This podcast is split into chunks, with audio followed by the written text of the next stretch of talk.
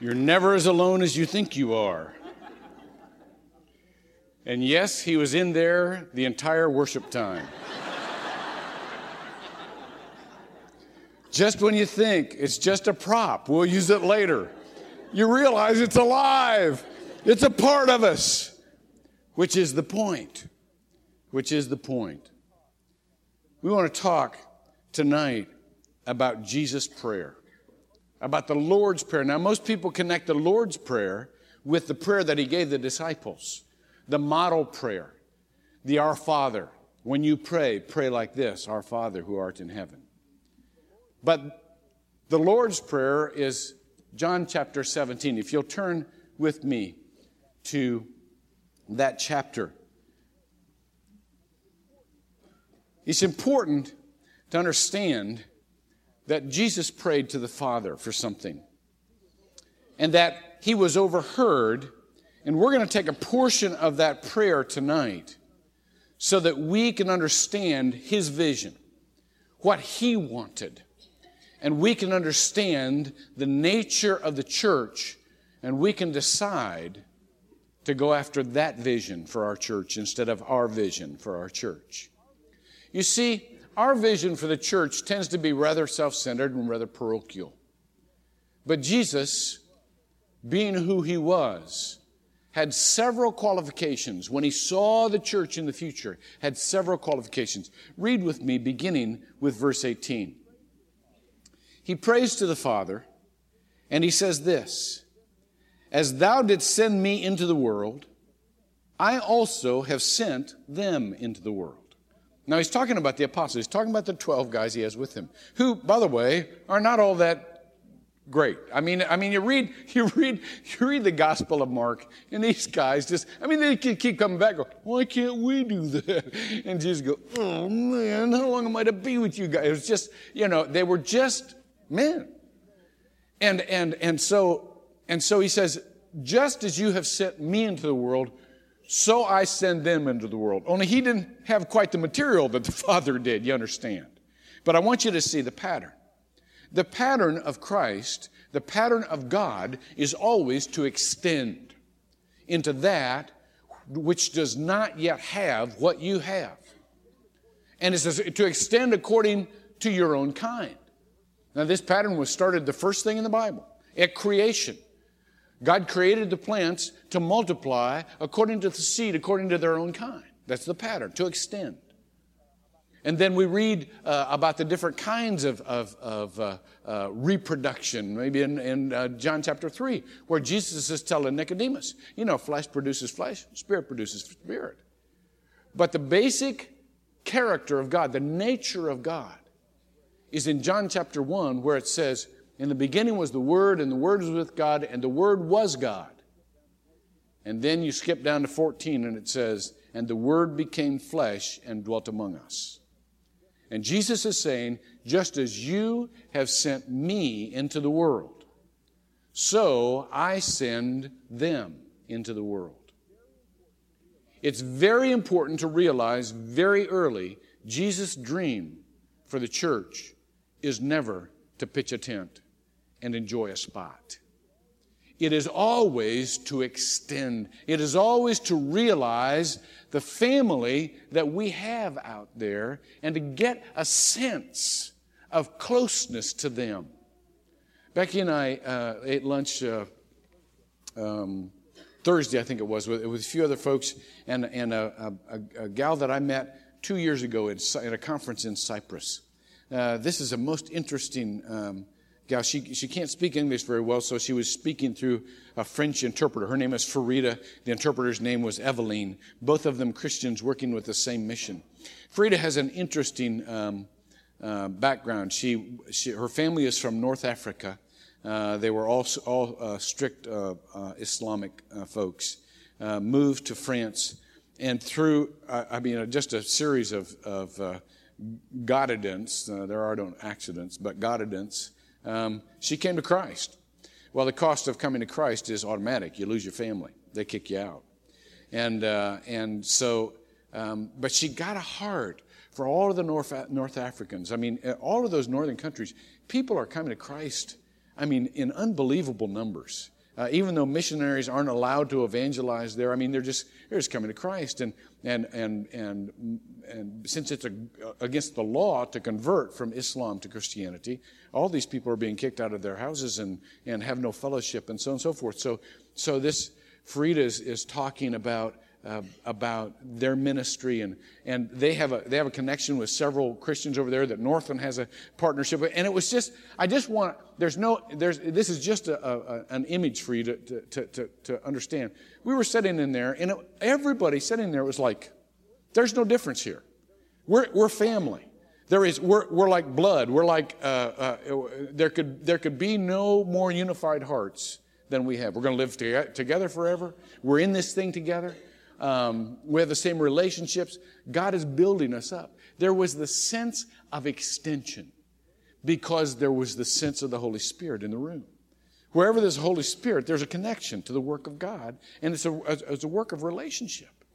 And so Jesus says, just as you have sent me, I'm sending them. It's, it's, the, it's the nature of God. And, and, and then there's one of the most curious verses in all the Bible.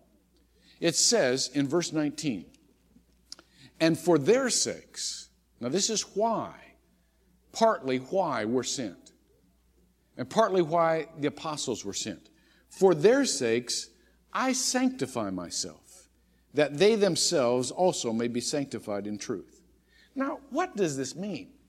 I mean, sanctification, you know, is the process of holiness, the process of, of being like God.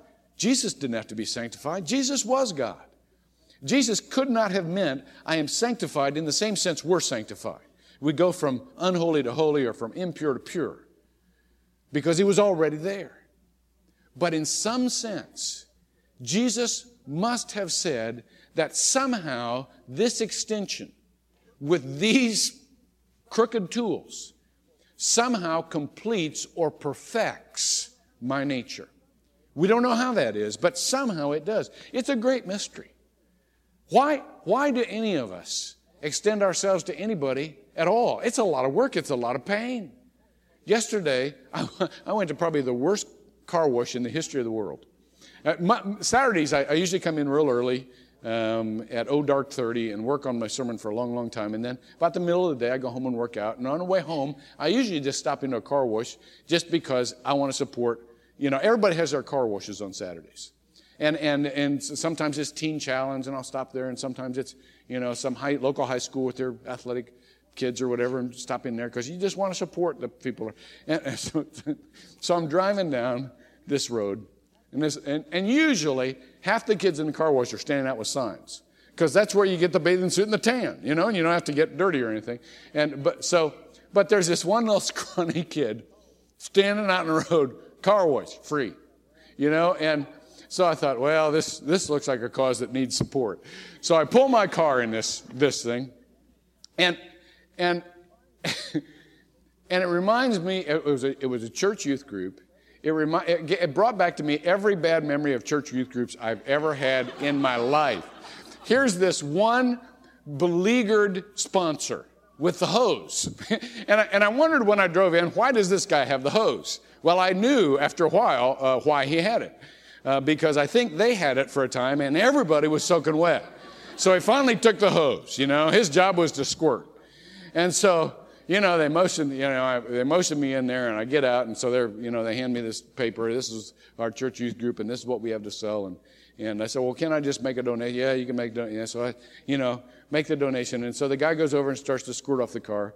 And these kids, every one of them except one, are totally hyperactive. I mean, they're just, they're all over the place. I'm, I'm starting to, I'm, you know, and they're all like junior high age. And, and, and at first you, you, you drive in and you think, well, it's nice that a dozen kids would show up for a car wash. But then, after you're there for two seconds, you know what happened at their homes that morning. You are going to the car wash. It's, it's for God for crying out loud. Just go do something. You know, the parents were just like, get. So, so I'm, I'm I, you know, he starts squirting off the car. He says, come on, kids, help me wash the car. There's always one compliant child in a group of a dozen. So this one, this one compliant child just, just, just starts what, and all the rest of them break out in a soap fight. Now I'm, I'm standing there Got my black shirt on. It's like my priest shirt, you know?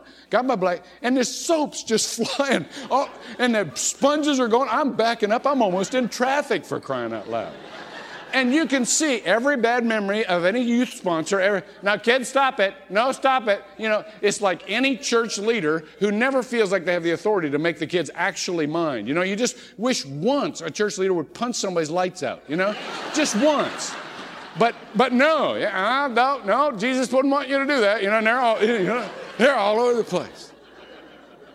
Well, I drive out of there and I'm thinking to myself, what in the world would possess that guy to spend his Saturday morning like that? I'm thinking, does he feel guilty for what he's done in the past? Is this penance? What is this? But somehow, you know, this is the great mystery somehow I really believe, and those of you who have worked with youth must agree here, somehow you feel like, as unpleasant as it is, somehow your life is perfected in that.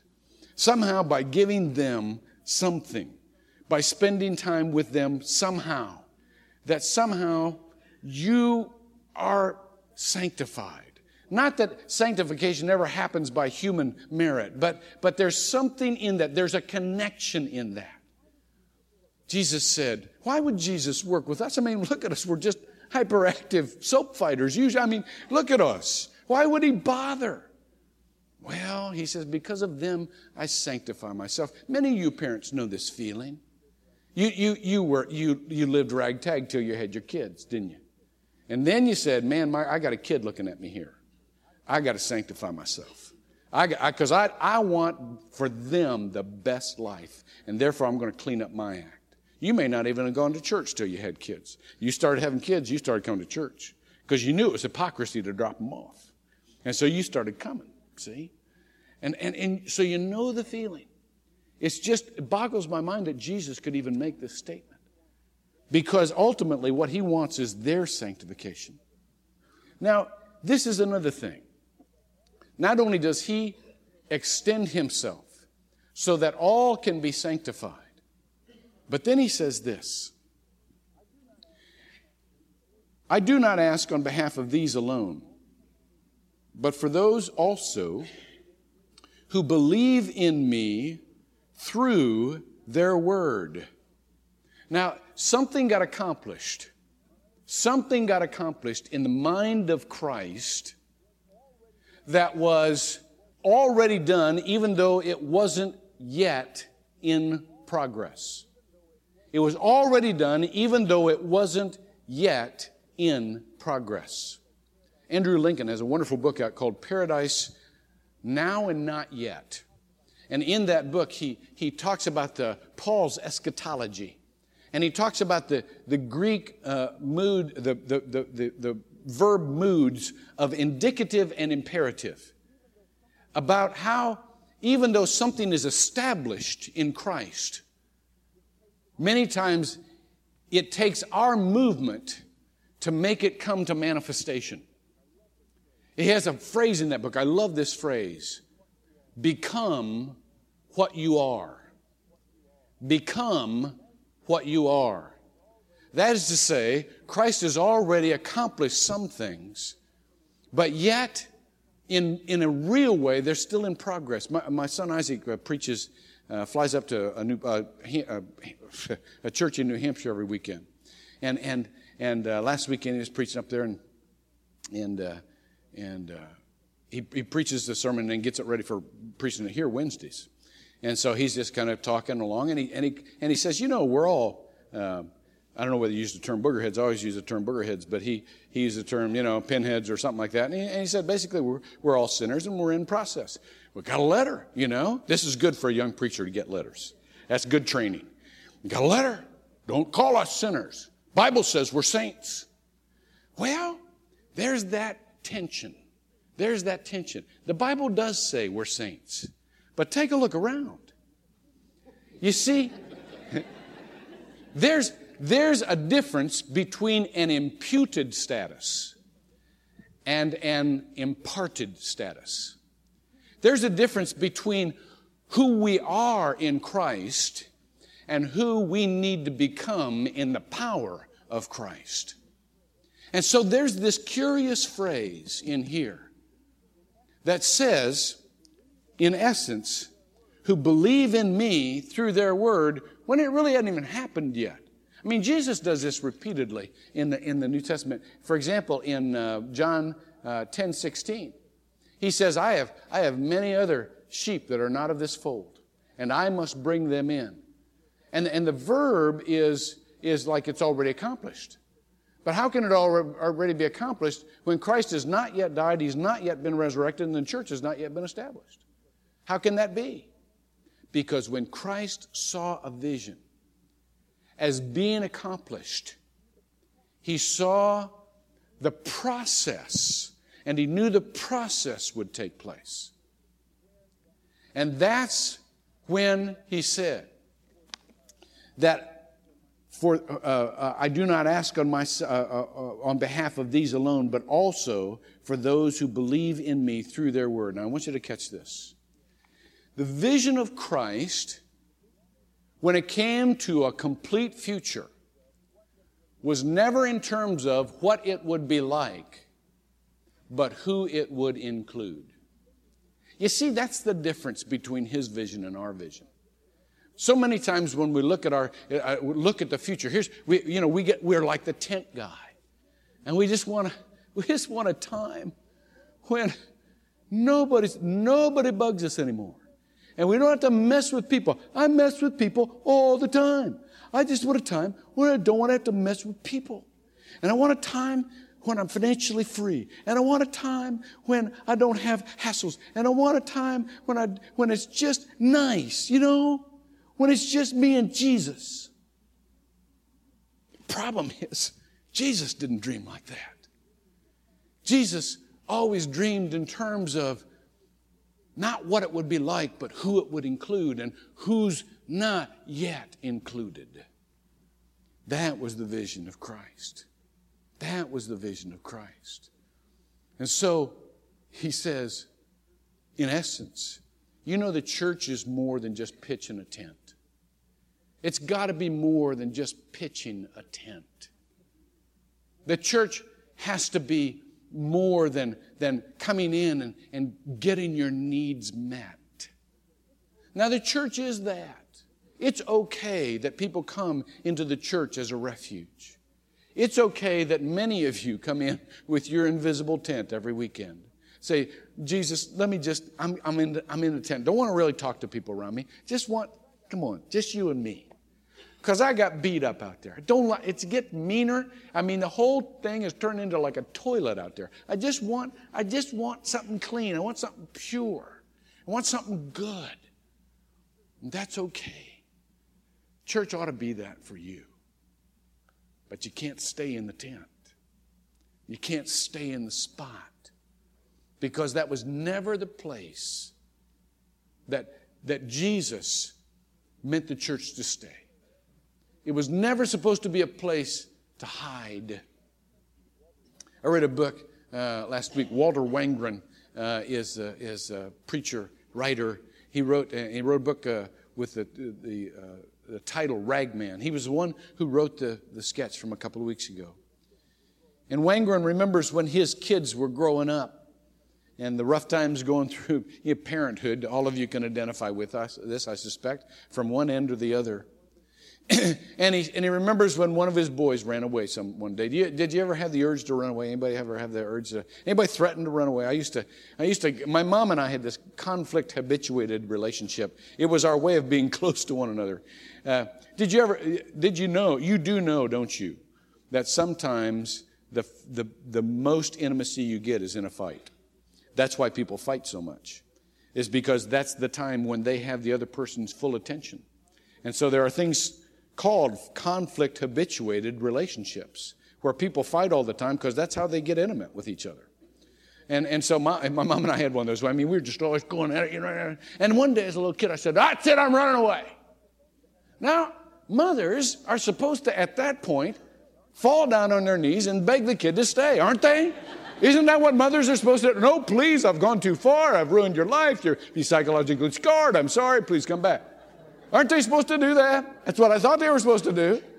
My mother said, Let me help you pack. I mean, that's what she, I, well, this isn't working, I thought to myself. Well, she, she took me in and helped me pack. And, and so I'm out on my front porch, you know? It's getting dark. I'm looking, I'm looking up the street going, man, this is not working. And I must have stood out there for two hours before I went back in. Didn't want her to think I was easy, you know? so, so anyhow, we've been through this. We've all been through this. So Wangerin says, Wangerin says his, his uh, he had really landed on this one kid. This one, uh, Matthew, was his son. He said, Oh man, this kid was just, just really testing me. And as a preacher, you have these, you know, you, you, you work with words, you live with words, you know timing. And so sometimes you can land and cut to the bone. And, and so he just let, he, she, he just unleashed on his kids about three days in a row. And one day he got back home from work and he got a phone call and and it was the scoutmaster of Matthew's scoutmaster said, "Where's Matthew?" And uh, and uh, Wangerin says, "Well, he's supposed to be there. He's supposed to come after school." Scoutmaster says he's not here. And so Wangerin says, "Joseph." Joseph was his brother. Said, "Joseph, do you know where Matthew is?" Joseph says, "Yes." No. You know, you one of those things. He said, "Joseph, where's Matthew?" Joseph said, "He ran away." And his dad said, "Why?" Joseph said, because he didn't think he was worth anything to you. Well, you know how that makes a dad feel. So Wangren slams down the phone and just runs out the door, thinking, where am I going to find this kid? And he remembers in his running that this kid uh, has a favorite park. And so he runs to this park. And sure enough, here's this little boy with his stuff. And he's walking towards home. And Wangerin doesn't want to scare him off or get in another argument or whatever. And so he just kind of goes up and starts walking beside him. He said, Matthew, are you coming home? And Matthew said, Yeah. He said, Oh, good, I'm glad. Why? And Matthew stopped. And he said, Because there was this guy over there who kept looking at me. And I was afraid he was going to kidnap me. So I'm going to go home. And they walked about three more steps, and Wangerin says, In my heart, I said to myself, Oh, Matthew, have I built you a house that is only the lesser of your fears? What if God were to say that to us? For those of us that come to church, to be assuaged of our fears. For, those of us that come to church because it's so rough out there and it's a little safer in here, what if God were to say to us, Oh, my people, have I, have I built you a house that's only the lesser of your fears? That's not what God wants. That's, that's, you know that's not what God wants. God wants us to be out there. God made us for victory. He said the gates of hell will not prevail against us. And so, there's this sense in which not only does God want us to extend because that's His nature, but He wants us to extend in order. Look at verse 21 that they all might be one, even as thou, Father, art in me and I in them, that they also may be in us, that the world may believe that thou didst send me. And the glory which thou hast given me, I have given to them, that they might be one, just as we are one. What's another reason that we cannot be satisfied until we find potential family and worship with them? Because that's the image of God. You see, the imago Dei, the, the image of God, is not just given to individuals, I don't believe. I believe it's given to the church. And I believe that because we worship the only God that is both singular and plural at once, then a church like Northland will never really be complete until we are worshiping at more places than Dog Track Road. So that we can resemble the God who is both singular and plural at once. When you stop to think of it, why did God give us all of these denominations? I mean, think of, I've had, I can remember early in, in, in, in, my pastorate, there was a, we were growing very fast and there was a group from a certain denomination that came here and said, tell me about all the people you have in that, in a church. And so I listed, and they said, Well, where do you stand theologically on this? I said, Well, there's all, there's all kinds of people worshiping together that stands at various places. Well, where do you stand on this? I said, Well, same thing. You know, it's not essential to salvation. So, so there's a lot of people. I mean, there's people speaking tongues, worshiping beside Reformed people that worship. And they looked at me at the end of that interview and said, This will never last. You can't do a church like that. I shrugged my shoulder. I said, Well, you know, that's what God's bringing. Now think for a minute about the implications of that. If we multiply according to our own kind, which it says we do in Genesis, then it makes sense that Baptists have baby Baptist churches, doesn't it? And, and, and like Presbyterians have Presbyterian churches and, and, and, and you know, Methodists have Methodist churches and, and so on and so forth. What would we have? I mean, when you get right down to it. When, when, when we raise our hands and we're from all the different backgrounds, i tell you what we'd have. We'd have connections with everybody. We'd have, we'd have family with everybody. Only we wouldn't have it on the basis of our differences. That's not even why we gather together. We would have it on the basis of the only thing we have in common. You know, and, and please don't downplay the importance of our differences. I love the fact that we have variety in this church. I think that is such a gift. I love the fact that people have different opinions than I do and, and think differently than I do on the non essentials. I mean, that is so cool. And I, can't, I, I you, well, well, let me show you something. Uh, let's just do this. Let's do this. If we gather together on the basis of our differences, if we prioritize our differences, then, and if we insist on our differences, then what happens is, is God gives us confusion. He, and, and that's what we take into the world. That's what we look for in the world. We look for somebody who has our differences in the world. And, it, and it's just confusion. Let, let, me do this. Okay, all of you were probably uh, went to a church when you were younger or went to a synagogue. Uh, um, and so I want you to think of, of, the name of the church or the synagogue that you went to when you were younger, all right? Think of the name. All right, now I'm going to count to three, and I want you to say out loud the name of that church or that synagogue that you went to when you were younger. All right? Ready? One, two, three. Okay, did you all understand what everybody's saying? Oh, okay, let's do it a little bit louder. Just, just do it a little bit louder. One, two, three. Hmm. Did you get that? Did everybody get the, what your neighbors? Uh, just really loud. This one, one more time. Just really loud, so you can. Okay. One, two, three. Now let me ask you a question. Did you hear anybody around you but the name you were shouting? No, no. Now let me do this. At the count of three, let's all say Jesus together. One, two, three. Jesus. Oh, we can understand that, can't we? Yeah. And that's exactly the nature of the church. If we emphasize our differences, chaos and confusion. If we understand that only in Christ do we have unity, then all of the rest of it becomes a chorus of richness. And that's what Christ is saying, that they might all be one.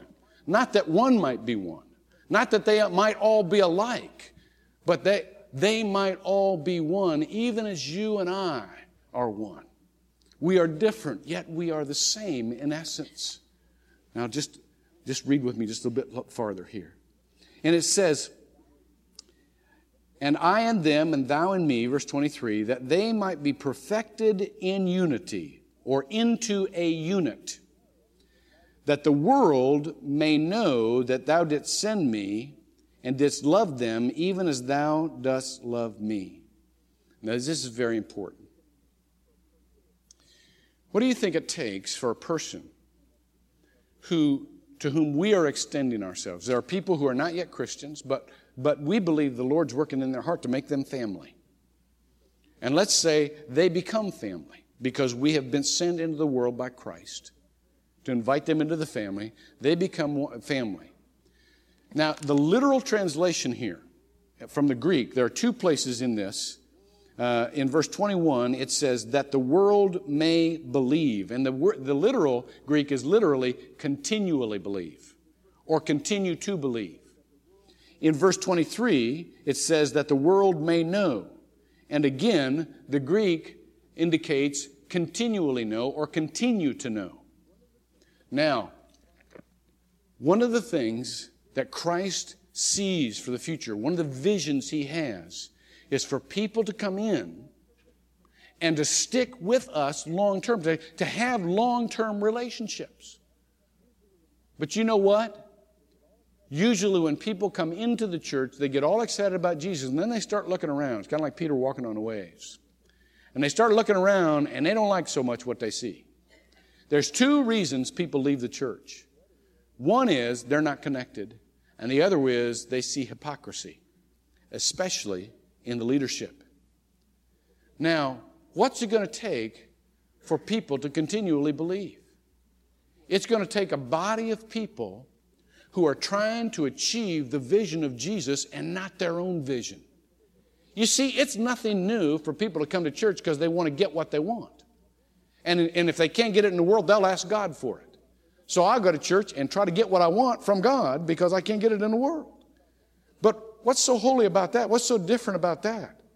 I mean, that's, that's just the same thing. When I came to Christ, I came to Christ on, Ohio, on the campus of Ohio University in the, in the, in the late 60s, 1968.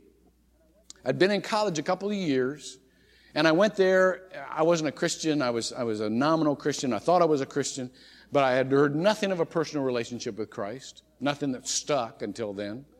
And I, and, I, and I wanted to change the world. I wanted the world to be better. And so I went and I, and I just got into the whole student movement thing. This is, if you remember the 60s, it was all about, we were rioting for everything. We were demonstrating for everything. I was part of the demonstration, long hair, beard, you know. And boy, if there was a cause, man, I was out there with a sign. Because I was sure that the problem with the world was the people who had the power wouldn't give it up. And they were all for themselves, and they just wanted to improve their own status. They wanted to accumulate their own power. And the problem was, if they give us the power, then everything would be okay because we didn't have any power. And so I thought, i st- I, I'm going to fall in with this student movement because their, their ideals are so pure. Well, I got into the student movement. And man, I went to I went to all these speeches and so on and so forth. And you know what? I began to realize as I heard speech after speech after speech, the speeches of the student movement were just as selfish and just as self-centered and just as power hungry as anything I'd ever heard from the establishment. It just was from the other end. And I thought to myself, this is dumb. And it's when, it's, it's when I came to the realization that selfishness can take any form, it's still selfishness, that the words of my old pastor, Dr. Shoemaker, came back to me. The words that said, Nothing will ever go right in this world till you take care of the sin in your heart. And that's when I came to Christ. Now, what do you think when people come in the church? And we're all about, you know, well, prayed to God for a new house, prayed to God to heal this, prayed to God for this. Prayed to God. This is what this is what I'm here for. I, and I'm not getting enough fellowship. I'm not doing that. I'm not. I, I need to get my needs met. You know what that resembles? Just exactly what's out there. Just exactly what's out there. I want to get to the place where I can just kind of relax and be fed and be happy and be joyous. Mm-mm. Certainly, there's more joy in following Christ. But what is important is achieving the vision of Jesus. That's what we're here for. We will have more gratification. We will have, have more uh, joy as we understand that we extend ourselves for the sake of accumulating the family that God has already made ours. Any of you, do any of you just feel like, you know, there's somebody that ought to be here who isn't here? And it'd be more complete if they were? Do you ever have that feeling? Good. Good. Because that's, I remember when we had, we had our first two kids. And I, and I, and I, uh, um, and, and I was fine because I came from a family of two kids. And, and Beck came in one day we were just, we were just uh, all the, Josh and Isaac were there and kind of playing around. And, and Beck looked at me and said, How do I feel like somebody's missing? And I, and I counted one, two. Now we're all here. He said, No, I, I, feel like there's a child that's supposed to be part of our family that's not, here yet. I said, Really? I'm happy. well, we had Joel. And I don't know how we lived without that kid. Well, that's how it is with Northland and, and other people. They don't have to come here to worship. But we got family out there that we haven't contacted, that we're not with yet, we haven't loved yet, that aren't with us yet in the work. And there's gratification in that kind of extension. Someday, someday, soon, Northland, I believe, will achieve the vision of Christ in the Northland way. This isn't for any for every church, although I think a lot of churches could do this. But someday, in order to be both singular and plural at once, this vision of Christ, being one, worshiping together, is really going to come about. There's a group in Celebration right now of Northland people. All we need is the technology, and we're going to be worshiping together every Sunday. Um, and, and, and they're ready to go. There's a group in Africa that's ready to go. There's a group in India that's ready to go. There's a group, excuse me, in, in Germany. There's a group in, in China. There's a, there, all we have to do is access the right kind of relational thing in order to bring us together. And we can have family that worships and to be stretched into the kind of people that really have achieved the goal of Christ. Think of it like this all your life, you've been praying to Jesus to answer your prayers. How would it be if you were the answer to his prayer? Pray with me. God, help us. Help us to be the answer to the prayer of Jesus who yearned that the church would be extended and that we would be one on the basis of a unity that is so mysterious and so godlike, not organizationally, but spiritually, and that we would communicate as intimately as, as we can at Dog Track Road. Help us, Lord God, to avoid the temptation of just wanting to set in our own little tent when we come in here, or to make Northland a little tent among all the churches. Help us, Lord God, to extend to those people that Jesus sees being a part of his family and to worship with them, or, or, or at least some of them, so that we can be the image of the kind of worship that's going to have happen in heaven when every tribe and every nation and every tongue under heaven will worship you. We pray in Jesus' name. Amen.